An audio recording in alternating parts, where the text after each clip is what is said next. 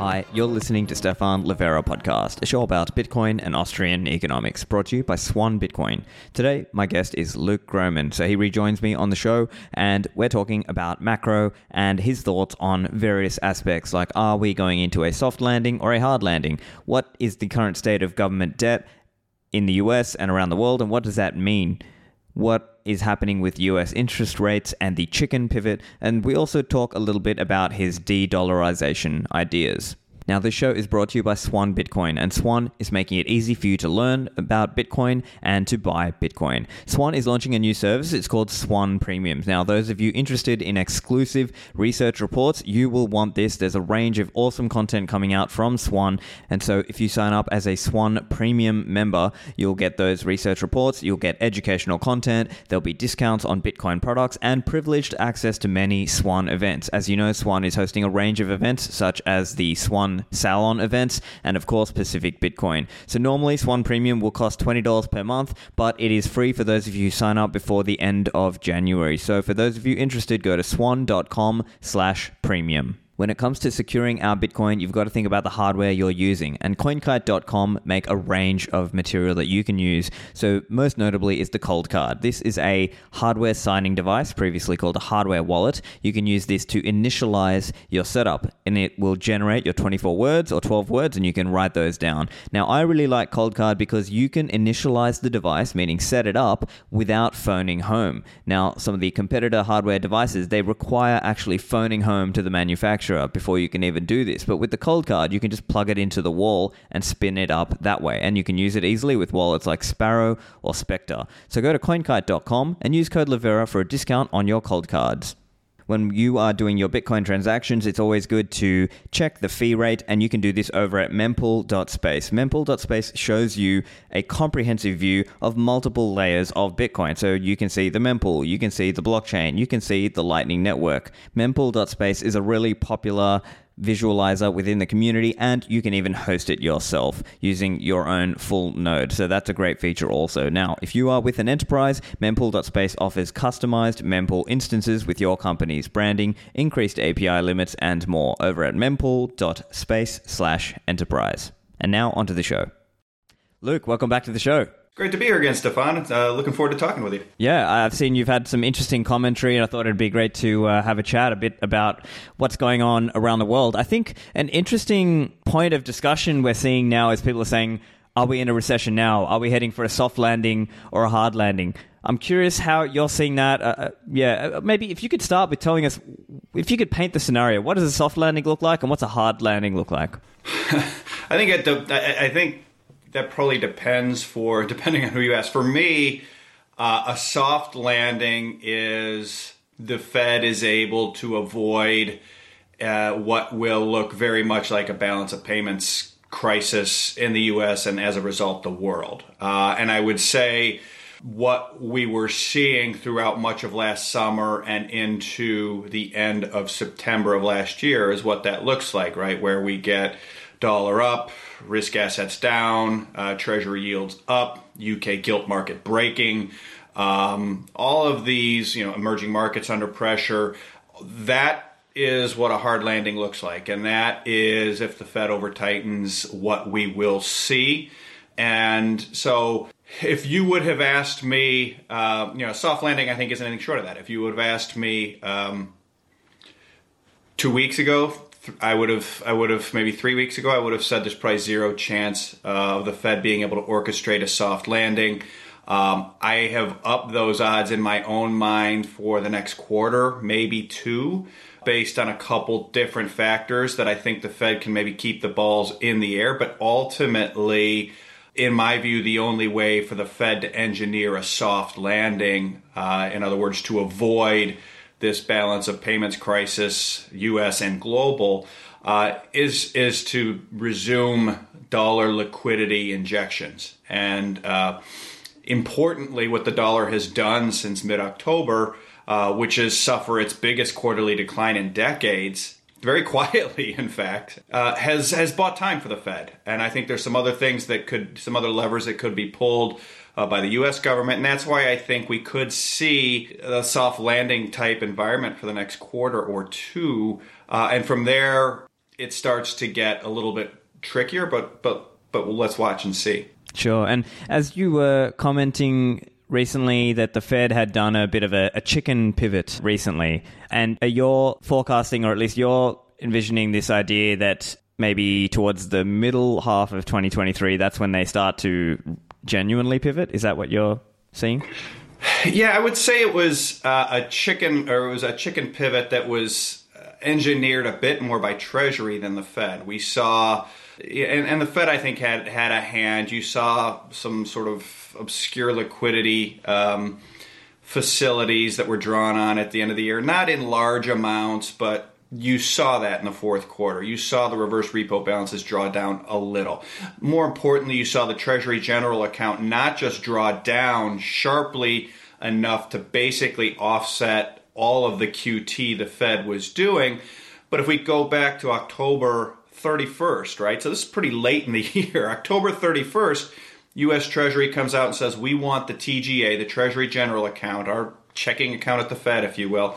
Uh, our plan is to finish that at $700 billion uh, by the end of the year. And, and when you looked at where that was, what that implied, the fact that they were upsizing fourth quarter Treasury issuance by 37% versus what they thought just three months prior, all of this pointed to a massive tightening of liquidity in the fourth quarter as basically the U.S. government's borrowings crowded out everybody else and the repo with, with both the borrowing and then the replenishment of the TGA on top of that. What ended up happening was the TGA finished the year, uh, I believe, $260 billion short of their target. Uh, so instead of 700 billion, the Treasury left an extra 260 billion in uh, in basically in dollar liquidity out there. And what there, there's a couple possible reasons for that. Reason number one is they're looking to offset the, the liquidity draw that would have otherwise happened, or tax receipts are coming in way light and eh, they are therefore not willing to draw that out. Either way, it pointed to this chicken pivot dynamic that I referred to, which effectively you can see it. Um, you can see it in the most important metric, which is the dollar. Uh, DXY had its uh, from mid October to date. It's basically three month period, and it had its biggest drawdown, like I said, in decades in a single quarter, on the heels of its biggest run up uh, in a quarter in decades. So that's anytime you increase dollar liquidity, uh, dollar liquidity is fungible, and so whether it was the Fed growing its balance sheet, whether it was Treasury running it down, etc., didn't matter. You get the dollar down, you're going to buy time for this hard landing. You're going to push out this hard landing dynamic, and I think that's what has happened. That's what has happened in recent months, and that that that amongst some other things buys some time. Right, and I, I think the other big, and you've commented on this also, is just the level of government debt out there is just incredible, like just breathtaking, the level of government debt that's out there. So, what kind of constraints are you seeing that placing on what governments around the world can do? That is is the hard landing dynamic, and that's that balance of payments issue that we talked about just a, a couple of minutes ago. U.S. government, U.S. U.S. issues the global reserve currency, uh, and that's why I spend most of my time on the U.S. government's debt levels because if we've got a problem, everybody's got a problem, and so one I, have looked at it a couple different ways. Uh, when you look at the absolute debt levels, um, where it starts to filter into, in my view, is through. For me, it's less the absolute debt level and more the the annual expenditure of floating that debt. Right. So obviously, we've had a big increase in interest rates. Um, you've got an economy that is highly interest rate sensitive, uh, and so the metric I have spent a lot of time looking at is your true interest expense, which for the United States is not just what are we paying, what, what's Treasury paying to float the debt. And all in Treasury spending last year was, I think, a trillion two. When you look at the uh, um, the tr- Treasury or the uh, TBAC Treasury Borrowing Advisory Committee report, uh, so Treasury uh, Treasury spending all in is a trillion two, and most people look at that number and say, "Oh, rate hikes, no problem." Well, in my view, the right way to look at that is to then say, well, that's just for the on balance sheet portion. That's just to float the on balance sheet portion of the U.S. debt, uh, that $31 trillion number, plus some stimulus. The true interest expense that I think is more relevant for these purposes is to add in the entitlement pay-goes, which are what you're spending annually in entitlements, and which most people don't know what that number is. But that number, according to the TBAC, is 2.9 trillion dollars last year, which is eh, about two thirds of record tax receipts, record tax receipts inflated by a bubble, tax receipts that are now rolling over with the slowdown in the economy and the increase in interest rates. So when you add the 2.9 plus the 1.2, you get the 4.1 trillion dollars in effective annual interest expense against tax receipts that are I think at record last year hit 4.6 trillion maybe. I mean, and this is with sort of you know the, the, gasoline on the economy pressed through the floor. This is you're, you're gonna if you have a recession, you're gonna see tax receipts in a modest recession down 10 to 20 percent. If you have a crisis, they'll be down 30 or 40. And now all of a sudden you're back into the situation that we saw for a brief moment in time in the COVID crisis where your effective interest expense is more than your tax receipts. And so that's where, to me, the debt filters in because already you're talking about effective interest expense that is what 4.1 trillion on 4.6. You're at, I mean, I guess it's what 90, 90%, 88%, and that's down from about 105, 110 at the peak in the COVID crisis. You have a recession that's going back over 100%, and then it's a pretty basic uh, decision tree, which is either the Fed prints the difference or the Fed doesn't. And if the Fed doesn't print the difference, as we saw in 2022, where we weren't even at 100%, you get what we had then, which was dollar up, treasury yields up, bond yields up around the world, risk assets down around the world. Um, until either the system collapses or the Fed pivots one way or another. More dollar liquidity, more dollar liquidity is injected one way or another.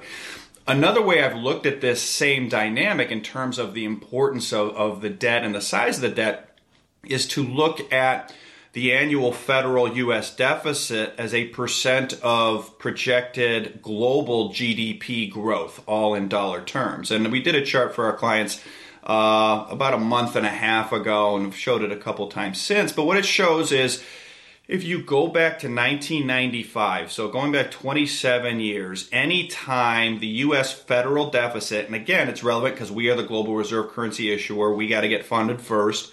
Uh, anytime the U.S. federal deficit is more than 20% of global GDP growth, the Fed has been in supplementing, helping finance that via QE. And that held 100% of the time until 2022. 2022 was the first time that U.S. deficit was more than, than 20% of global GDP growth and it was 32% of global GDP growth based on the IMF preliminary GDP growth numbers.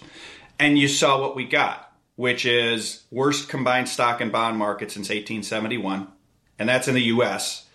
Dollar up, bonds down, stocks down, real estate down, Bitcoin down, everything down. I bring this up because that was 32%. It was US federal deficits at 32% of global GDP growth. 2023, we are looking at if you project the deficit of the U.S. for 4Q and 1Q uh, as an annualized number, which I think is reasonable. It might even be low, but let's just go with it. And then you assume the IMF's GDP growth estimate for 2023 of 2.7%, which I think might be high, but we'll see. China might be changing that. But let's just go with it.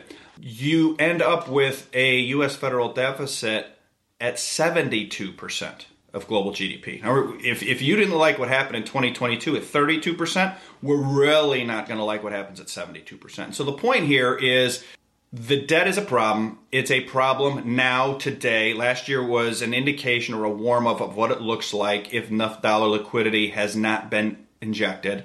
We have gotten a respite via the the the biggest decline in a quarter in the dollar uh, in decades uh, and here we are. And to me, it really comes down to then, okay, what's the Fed do?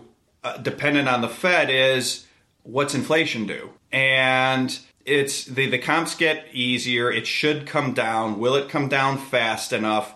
I think investors are underweighting the reality that the US government calculates inflation. And the US government desperately needs lower inflation prints for the next uh, and and so people, to me, investors are putting too much faith that they're actually going to calculate the numbers in an honest and, and, and objective way. And this is not. I mean, listen, I love America, but like we convinced our country to go to war for weapons of mass destruction that didn't exist, right? We, we, we said two weeks to flatten the curve. You really think that a government that needs lower inflation, need like desperately needs lower inflation, wouldn't be tempted to sort of force the Fed's hand? I, I think they would. I, it's exactly what I would do if I if I'm sitting in the Bureau of Labor Statistics and listen, we need lower inflation. You really want to be that guy who, who no no no I want to be honest about the. Maybe, but the bottom line to it, I don't want to sound too much like a crazy tinfoil hat guy, so let's set that aside. The bottom line to it is, is these inflation numbers over the next three months are really, really critical. Because if they come in hot, that's going to spur the Fed to go back to not financing enough deficits to sort of turn this. Ultimately, I think we're in a very secularly inflationary environment, but I, I think these next. I my personal view is we will get softer than expected inflation over the next even a, even softer than expectations of uh, that are on the street because the comps get a lot or get a lot you know easier or a little harder I should say right the base effect uh, I think they're going to come in below that, and I think markets are going to like that, and I think that buys time in the soft landing. Okay, so if I'm understanding you, like we're in this overall scenario where government debt is just absolutely massive, mm-hmm. and as you were saying, when the government U.S. government debt is too high as a percentage of global GDP growth, that is where we see you know not fun times for most investors, and because as a result of that, it's you're saying basically the US government really wants CPI inflation to go down. They want that CPI number to be low so that they can have this credible story of why it's okay for them to not keep the rates this high because as the rates keep going higher and higher, this government debt problem just becomes harder and harder and harder to, for them to uh, deal with in an honest way. And so now with they're sort of trying to maneuver things into a scenario where it looks okay for them to not have rates this high.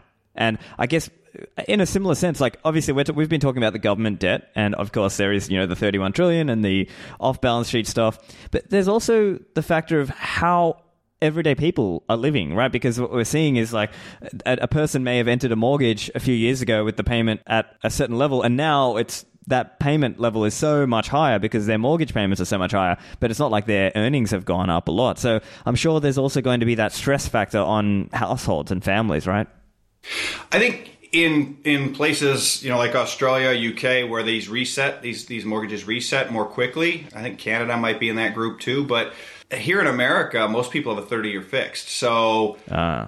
there's no reset, and quite frankly, it is a huge it's a way that the U.S. can engineer a, a, debt jubilee for the masses, right? If you own a house and have a fixed mortgage on it, and inflation runs 10 and your wages run 8 and your mortgage is 3 and who holds them who's the sucker at the table holding the mortgage well it's the fed then what you're seeing is effectively a debt jubilee for the homeowning class in, in so that's your middle and working class in america which is it's not a terrible outcome on net, right? You're basically getting your house from the government for free, you know, or, or, or, for a discounted rate over time. Now, the problem, of course, is that this dynamic has been in play one way or another uh, for 15 years now. So home prices here, there, everywhere have exploded higher, and so you know it. The more you run this game, the more inflation you need to keep this game going and that's the tricky part. And and last year we saw what happens when you try to stop the game for a second. It, it's now it, the longer you go, the more painful and binary the choices get with each er, each increase in debt. And once debt hits certain, and, that, and that's really where when you talk about the absolute debt levels, why they're so big is high levels of debt reduce your optionality. You you're you know you get levels high enough, and it's collapse or hyperinflate. That's it. And that's, I don't know that we're quite there yet, but um, I think we're at the point where the options are sort of, you know, big, big economic crisis or sustained double digit inflation for five years, three years. Uh, those are those are our choices now and that's not going to be fun as well, especially for those people who are trying to get into the housing market and it's been bid to this incredible level. Although I, I I'm curious where you balance that out with the demographics aspect as let's say baby boomers are retiring or maybe the older boomers are dying and passing it on to the lower generations, to the younger generations rather. How do you sort of balance that out? Like, uh, where does that, what does that look like for housing affordability and this idea of everyone using their house as their savings account instead of savings accounts?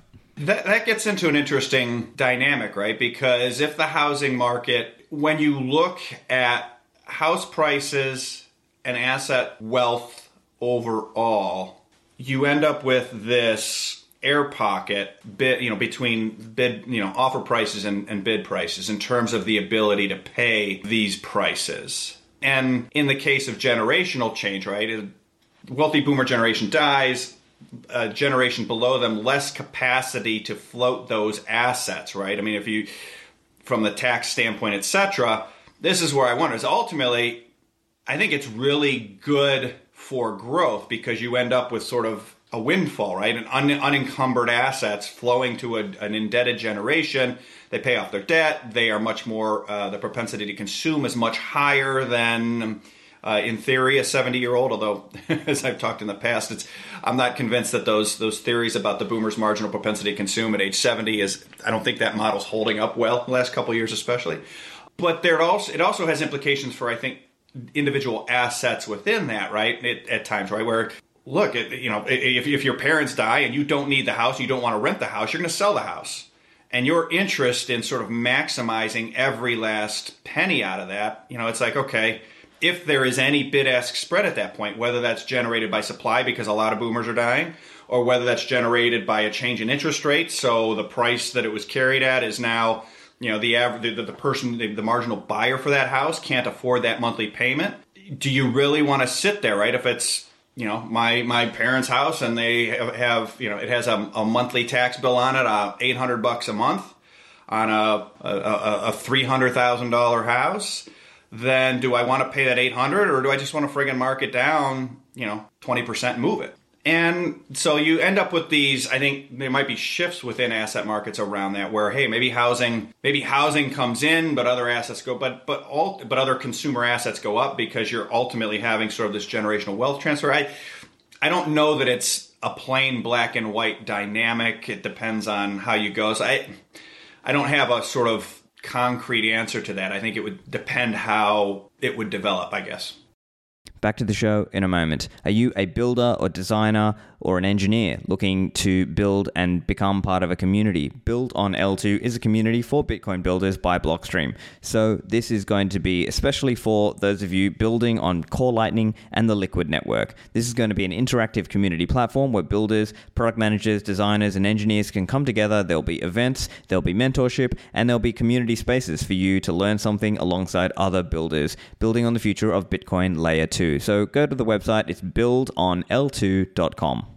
And lastly, multi signature is really important to secure your big stack. So if you've got a lot of coins, Unchained Capital can help you with securing those coins. They have vaults where you can have two keys in different locations, of course, and Unchained hold the third key. They can help you in the case of inheritance, they can help you in the case that something goes wrong, and they can guide you through the process for setup too. They've got a concierge onboarding program where you can pay upfront, they'll ship you hardware if you need it, they'll do a call with you and walk you through how to do this, even if you've never held your own private keys before. So it's a great way to get started and give yourself that peace of mind with multi-signature. Go to unchained.com slash concierge, use code Livera for a discount. And now back to the show. Yeah, sure. Um, and so then if this, if the, I guess we don't have a crystal ball, right? But if the idea is that, let's say the Fed is, or, or if rates, let's say, do have that pivot towards halfway or later half of the year, what does that spell out for other things like stocks, gold, Bitcoin? Like where are you where are you sort of seeing that going? Yeah, I think if you do get the Fed to pivot, then you know into the soft landing, I think it's really good for all of the above, right? I think and I think this also kind of where it ties into it'd be really convenient for the government now, for the Fed later, for the government to understate inflation, right? And and I bring this up because we have we have two or three different CPI methodology changes here in the United States that go live in February. I forgot to mention that before. So it's not just me saying, "Oh, what if they change this?" They are changing it, and so you know, my guess is is you know if they're changing the methodology anyway, they're probably going to change it on the you know. There's a lot of incentive for the government to get it lower. Um, put it that way. If they can do that, then that frees up. You know, we, we we've heard this phrase: the Fed is a one mandate central bank. They have to get inflation down. Well, they get inflation down, reported inflation. However, they do it. If they do it in sort of a genuine way and it actually comes down. And to be clear, inflation is softening meaningfully sequentially. And if they stay too tight, it will fall very sharply for at least a bit. But ultimately, it ties back. When we talk about a Fed pivot, to me, one of the one of the biggest factors that is not getting nearly enough attention is this reality that the debt and the deficit position of the United States, of the West more broadly, require inflation. We will have, if you get inflation down too much, let alone deflation, we will have that hard landing we talked about before as tax receipts go below just your effective interest expense, let alone the 900 billion in defense and education and labor and and and. So that to me it is really critical when you think about a Fed pivot. This isn't just about oh we want to gas stocks and bonds or you know stocks and bonds will probably benefit too, but Bitcoin, gold, real estate it's not about bailing out the investor class. It's about bailing out the government. It's about bailing out Social Security. It's about bailing out defense. It's about all of this. Is we are just at the period of the long cycle dictated by our bad choices in the past and compounding interest. The Fed's job is to keep Treasury solvent. At the end of the day, that's their job. And if they are too good at, at getting inflation down, they are going to have to be very, very explicit about bailing out Treasury again. And that is a bad look. So there is they are really trying to thread a needle here. I think, yeah, end of a end of, end of a couple quarters, they are going to have to pivot. I think more explicitly, and yeah, I think it's really good for. I think it's really good for assets broadly. I think it's great for Bitcoin. I think it's great for gold. I think it's great for commodities. I think it's great for stocks. Uh, it's probably good for bonds, although it's that's a suboptimal way to play the trade because your bonds are going to be falling against sort of all those other assets.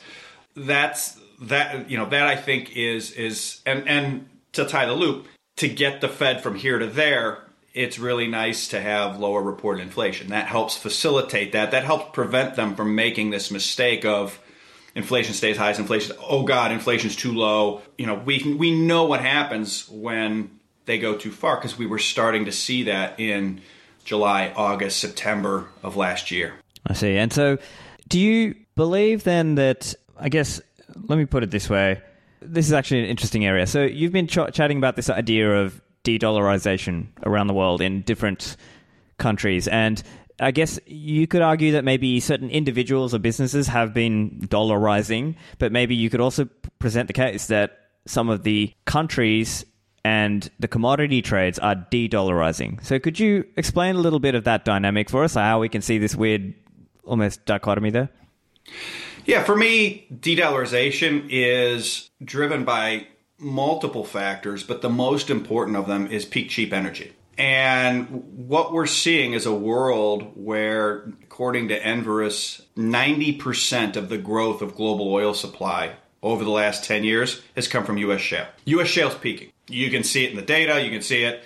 It is, and at the very least, when I say it's peaking, they could produce more, but producing more is going to require sustainably much higher oil prices. So, peak cheap energy, peak cheap oil is a critical dynamic because, and this is why I think this, I, I focus de dollarizations about commodities, is as long as oil is only priced in dollars, then peak cheap energy will mathematically collapse the post $71 system without fail. it is it is guaranteed. I should be careful with that word. It's going to get me in trouble, but it is mathematically it's it's a mathematical certainty, right? Because basically global emerging markets need oil. They need more oil since they're growing. And so they need to import more oil, which means they need to have spend more dollars. So peak cheap energy means not only do they use more oil, but the price of the oil in dollars goes up. So they they they need to export more dollars, but they don't print the dollars. They have dollar reserves. So as soon as their dollar reserves get too low because the price of more oil is going up, not only are their imports going up, but the price is going up. Soon as their dollar reserves get too low, you start to have currency crises. People start dumping their currency. They're, and so now the price of oil in dollars from goes up even faster. So their oil consumption drops. So their oil consumption drops, their economy drops, their standing of living drops, their economy collapses. And this will just happen over and over and over and over, and it will happen to China. It will happen everywhere. And in the meantime, the people that are benefiting from this, the oil producers, are going to have a bunch of dollars, but they're not going to be willing to lend it to these countries because there's no hope of repayment. They can't be repaid because our economy has collapsed. And that's why I say it is a guarantee. Peak cheap energy will drive the collapse of the system. And so there's sort of a couple ways out of this. You can, you said, you can burn the short term fix is burn your reserves of oil down or burn your reserves of dollars down. That's a very dangerous short term fix. The other fix is you can find more oil, you can produce more oil. And China's certainly been doing that. They've been swapping dollars for oil all over the world, other resources all over the world for 15 years, making dollar loans in return for commodities back. The, uh, the final way you do this is you de-dollarize your, your oil flows, your commodity imports, which is to say you pay in your own currency and you offer settlement in goods you produce and or uh, gold uh, that floats in neutral terms. And could this be Bitcoin someday? Absolutely, it could be. But it, that's what we're seeing de facto. For example, Ghana right now, it's gold. Uh, Russia, effectively, it has been gold. China, effectively, in some ways, it has been gold. So the de-dollarization is really it's it's sort of paradoxical because what de-dollarization is ultimately about yes there is an aspect that is geopolitical in certain countries cases systemically it is absolutely critical to do this because otherwise the system is going peak cheap energy means the its system is going to collapse and this would have started 10 years ago but again US shale biggest marginal producer, 90% of growth, kept a lid. But now shale is done keeping a lid on oil. And so I don't get the sense that this dynamic is is that well understood, that this de-dollarization dynamic is being driven by a desire to sort of keep this to avoid catastrophe. So that's the first paradoxical aspect. The second paradoxical aspect to it is initially as you de-dollarize your commodity imports, you're emitting more of your local currency and there's less dollars. While there's offshore there's a big dollar demand and no demand for your, your local currency. So in the very short run it actually strengthens the dollar against these other currencies paradoxically. For a bit. And then eventually it should weaken it because uh, you need you're basically freeing up dollar liquidity via your commodity bill right? You can see it. Ghana talked about this last week we import $3 billion a year of oil. We also owe all these other dollars for debt, etc. We are now going to use gold for oil, and that's going to free up $3 billion for us to address our other dollar needs, right? So you're you're loosening dollar liquidity via the commodity market, uh, which over time makes the situation more sustainable. And ultimately, once you hit some sort of tipping point, and I don't know where that is or what percent of the market that is, then it becomes negative for the dollar uh, on the flip side of that, which is sort of this other paradox. But to me, like, I mean, it's interesting. Do I think individuals are still demanding dollars and EMs? Yeah, of course. I, I would suspect they would. I would do the same thing. But that's a little bit like, hey, you know, you know, my local coin shop is out of gold coins or silver coins. Like, okay, like it's interesting, but like wake me up when you know the LBMA declares force majeure, right? That's the, you know the difference between individuals dollarizing and the global commodity markets de-dollarizing. It's akin to like, hey, my local coin shop is out of silver versus hey, the LBMA just declared force majeure on silver. That's the order of magnitude difference. And just because one is true doesn't mean the other isn't. I see, yeah. And so I guess the other question people might be thinking is what about just the aspect of what countries or governments, in this case, are holding as their savings, right? So it may well be that they're de dollarizing in the commodities aspect, but if a lot of other contracts are still priced in dollars and a lot of other, then maybe it forces them to keep some of their reserves, or treasuries in this case, in dollar denominated Uh, assets or things. I'm curious how you weigh that up as well. Yeah, so you can see the data, right? So going back to 2014, when global FX reserves basically peaked, since then, global central banks have bought about $400 billion of gold and they've sold about $300 billion of treasuries.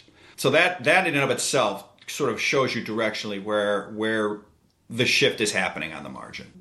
As far as holding other things, that's where it gets geopolitical because ultimately it's not our choice you, we can have that power taken away from us if a big nuclear armed oil exporter starts changing the ratios in which it will transact. Uh, in other words, if Russia comes out and says, you know, Zoltan Pozsar wrote about this, instead of one barrel per gram of gold, we'll do two. We will, we will sell you two barrels of Russian oil per gram of gold. Now Russia's in control of that gold to oil ratio, which I would argue is one of the most important ratios economically in the world because that is most important commodity, energy commodity, the de facto backing of the dollar for 50 years in oil uh, over the competing reserve asset to treasuries and the reserve asset that backed the dollar for the 40 years or whatever before that, 30 years before if that happens, that changes behavior entirely through the oil market because people may want dollars, may not want dollars. That can move around. They need oil. And if they have dollars and need oil, we saw last year, out go the dollars, out go the dollar assets. That is, we know that for a fact. Um, and we saw that in, and we, we know that for a fact because we saw that last year. So that's why I say it ultimately Russia has a choice in that. Saudi has a choice in that. Um, after that, you know, you know, Iran, they're not nuclear armed, so that that changes it as well. Uh, it's really it's Russia, and so if Russia says, "Look, a gram of gold is worth two barrels, not one," like it is in the paper markets in London and, and New York, then that changes everything, right? Because think about the arbitrage that sets up. You know, people say, "Well, so what?" Well, well, so what? Well, I can then, as a country, short short oil, at the you know in, in New York, take the dollars. You know, I short a barrel of oil. I'll just I'll just keep it at the base level. You short one barrel of oil in New York. You take the barrel, those dollars. You buy one ounce, uh, one gram of gold in New York. You take physical delivery. You take that gram of gold to Russia. You give them the gram of gold. They give you two barrels. You take one barrel, put it in your stockpile. You take the other barrel, cover your short in New York. Go buy another. Go do it again. Go do it again. Go do it again. Go do it again and it basically turns the whole thing into a contest of what will run out first gold stocks in London and New York or Russian oil.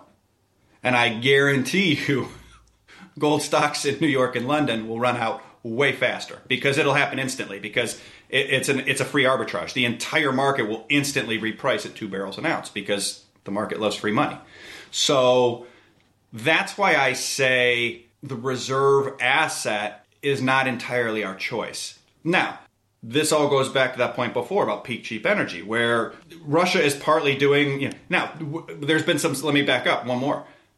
Zoltan proposed this. This this proposal was also quoted two weeks ago in the Russian language media, not reported anywhere in the U.S. by um, uh, um, Sergei Glaziev, who has been a close economic advisor to Putin for going on ten years. So um, this is being discussed. Uh, will it happen? Who knows? But this is not in markets at all. Uh, especially now that you're seeing Ghana do a version of this as we speak. The first oil tanker showed up in Ghana two weeks ago, three weeks ago. Guess where it was from? Russia.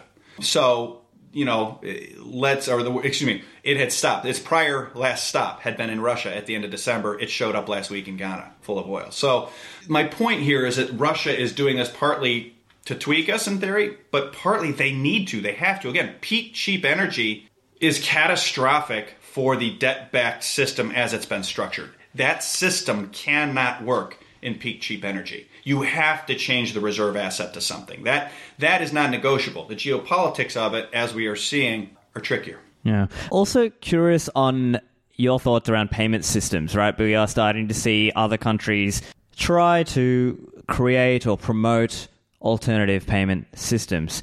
So does that play into any of this analysis? Does it change any of the analysis? Yes, it plays into it enormously. Uh, it might be changing. Uh, the short version is is and, and there are a lot of other guys that are better to talk to on the plumbing uh, pipes uh, than me. Uh, they're dollar pipes is the short version of it. And so as long as they are dollar pipes, they can do this around de-dollarization, etc., around the fringes. Uh, they can affect some change in uh, balance of payments on the margin. Some uh, they can manage uh, relative currency cross rates on the margin, but it gets difficult to do wholesale changes through dollar pipes unless it's dollar approved, uh, you know, dollar dollar system approved. And there are some signs that some dollar people want approve of this. That's a separate discussion. The key then is is how do you change the pipes? And that's where I think it's getting very interesting. Um, again, something I was unaware of uh, a month, month and a half ago. Uh, Pozsar wrote about this MCBDC, this M Bridge project at the BIS, um, and it's centered on you know the Hong Kong Monetary Authority, China, UAE. Uh, I think India is in there too, but I, I could be misquoting. But but the point here is you have a global central central bankers, central bank, the BIS, facilitating non-dollar pipes they, this is up and running. It's being tested in the hundreds of millions of dollars. It's so it's, it's still a rounding error, but that's the thing about technology. Once you get it going, it's not constrained. It's very uncapacity constrained, and that's why I think it is so interesting. Because I think if you look at sort of traditional dollar pipes, you're years, decades away, even if there weren't geopolitical and political frictions trying to stop that. Now, we all know the speed at which tech moves, right? I mean, you can be Blockbuster Video and laughing at Netflix sending DVDs in the mail and refusing to buy Netflix because why would you do that? We have 5,000 stores, and like two years later, you're you're done because the technology moves that fast. And and to me, and that's all credit to that uh, metaphor goes to Jeff Booth. Obviously, uh, listeners will will know exactly what I'm referring to. His brilliant book, "The Price of Tomorrow." And so I think there's a metaphor in terms of the price of tomorrow to potentially to this this BIS M Bridge MCBDC project where if you have monetary authorities facilitating the extra dollar outside the dollar pipe settlement of trade, then things can start to move really, really fast. And you can get Netflixed or Blockbuster really fast. You can see those types of changes. Again, it's, and I don't think there's an appreciation of how fast that could happen. Now, what's the U.S. going to do? Like, are we going to go bomb the BIS in, in, in Basel, Switzerland? Like, pro- probably not, right? That, that's that's probably not what we're going to do. So there's there's some things. Obviously, we could do sanction this or that, but again, you're going to sanction the BIS because oh, by the way, once these pipes are open, the more you sanction, the more it's going to get adopted. At that point, it becomes, uh, you know, all you can do is, is accelerate the use. So I think the plumbing is extremely important. I don't think the plumbing is there to make massive wholesale changes yet, but I think markets are possibly underestimating the speed at which the pipes could be there because we as humans, we just all it's we always underestimate the exponential function. We've done it with technology. We've seen it with technology for, for our entire careers. Coming back to the question around governments wanting that CPI number to come down, I'm curious your thought on if they are not able to do this, right? Like what happens in that other scenario where let's say they, they can't really get that number down? Or, or do you just kind of rate it like basically they're going to get the CPI number down? I think they're just going to get the CPI number down. And I think that buys us time as a soft landing for a quarter or two, and then let's see. What happens if they don't, right, is where I was, I would say, two weeks ago. It's a relatively recent change in terms of my viewpoint, which is the balance sheet and the debt is such there is not enough balance sheet. Either more dollar liquidity is supplied, or we have a balance of payments crisis globally, which looks like 2022 on steroids. Those are our choices. Now, the dollar liquidity has been supplied with the Fed still tightening by virtue of what the dollar has done since October, which again, it, it's hard to measure, but when you have the dollar fall that much that quickly, it supplies a lot of dollar liquidity globally. It just frees up breathing room. We've seen that over and over over the last couple decades. Those were my two options as of two, two, three weeks ago. Now there's a third option, which is just change the math.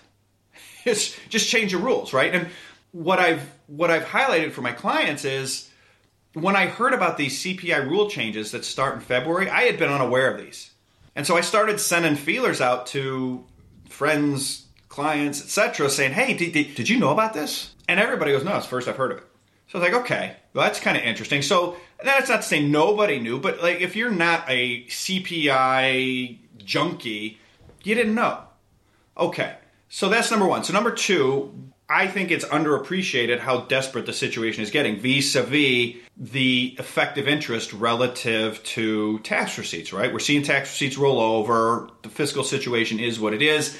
It's getting desperate. When I heard of the CPI rule changes, my mind went back to two discrete moments in time in my career that I don't think people are there yet, which is number one, April 2009, Wall Street Journal, FASB, Financial Accounting Standards Board, suspends mark to market. And at the time, it's like, oh, what does that mean? Like, and and and the wrong thing to do at that moment was say, oh well, what does that mean for bank earnings and what do what is their charge offs and how many more loans are they going to make and what's that mean for that was the wrong thing to do. The right thing to do was like, holy crap, the U.S. government just said they're changing the rules, extend and pretend as official government policy, buy everything. That was the right reaction. Similarly, we go to January 2016 there was a headline on over a weekend on Zero Hedge Dallas Fed quietly suspends mark to market for shale on contagion fears. Even setting aside the source, even setting aside the official denials that occurred at the time, but then later on were shown to be directionally accurate, the wrong thing to do was okay, what is the earnings impact for oil and for these energy related banks and for the stock market? And then the right thing to do was like, holy crap, extend and pretend is official policy again. Buy everything. And so these are the two points where you come out and you hey, because importantly, these CPI rule changes they were noticed in in August 2021. So in August 2021, let's go back there. Inflation's transitory, blah blah blah. Well, we've noticed because of COVID, there's these inaccuracies. Now you, we're, we're going to go with the other way still. Now you fast forward to September 2022. Hey, we're changing the method. Really? And by the way, they announced it in May of 2022, two weeks after Biden gave a speech in which he said his number one his number one fight is inflation. Okay, so now the BLS in May of 2022 says, "Hey guys, the, the the method that we noticed we're creating some inaccuracies a year ago when the all the you know the the very serious people said inflation was transitory.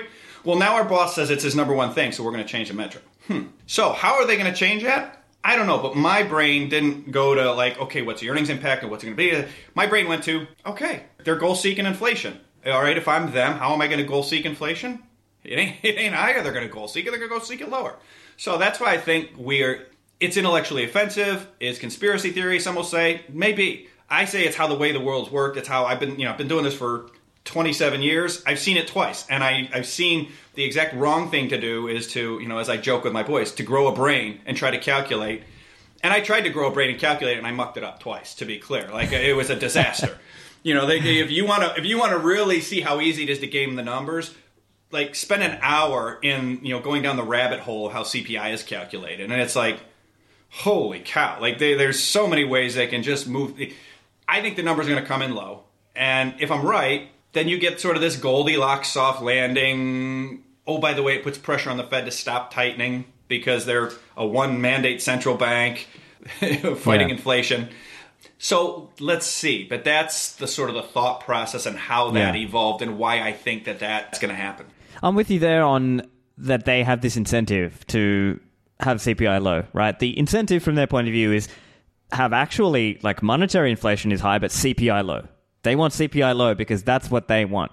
So it's not that crazy to think that that's what they're going to try to get. I think one other interesting comment you had was on uh, uh, our friend Jamie Dimon um, talking about fossil fuels. So you were saying uh, Dimon's comments about fossil fuels, quote unquote, going to need them for the next 50 years. We're not investing in oil and, oil and gas to keep it low, and Bitcoin, it's going to low, it's going to zero, are fundamentally incongruent. So uh, I think maybe you, you, were alluding to some of this in our earlier commentary, but uh, do you mind just elaborating on that comment? Yeah, look, unless Jamie Dimon knows a way of mining Bitcoin with nuclear fusion so the energy cost is zero, then I don't see how he gets there. There's an energy cost attached to mining and running the network. And if he thinks energy costs are going higher, I don't see how he gets to Bitcoin going to zero. I mean, maybe he knows something regulatorily that I don't. Again, if if the Chinese can't ban Bitcoin, good good luck to Jamie Dimon and the American government. I, I don't think they're going to be able to do that. But who knows? Maybe they know something I don't. But on the face of it, that's why I say that those are fundamentally incongruent positions. There is an energy cost to mining and maintaining the network. Unless energy goes to zero, I don't, I don't get what his point. Mm. Well, I think that's probably a good spot to finish up there then. Um, Luke, where can people find you online? Absolutely. So I am, uh, our website, uh, fftt-llc.com. Uh, you can also find me at uh, at Luke Gromen, L U K E G R O M E N on Twitter, and uh, that's uh, those are the two best places to find me. Fantastic. Well, Luke, thank you for sharing your insights with us today. So, thank you for joining me. Yep. Thanks for having me on. It's great being here. Show notes are available over at stephanlivera.com slash 453. Thanks for listening, and I'll see you in the Citadels.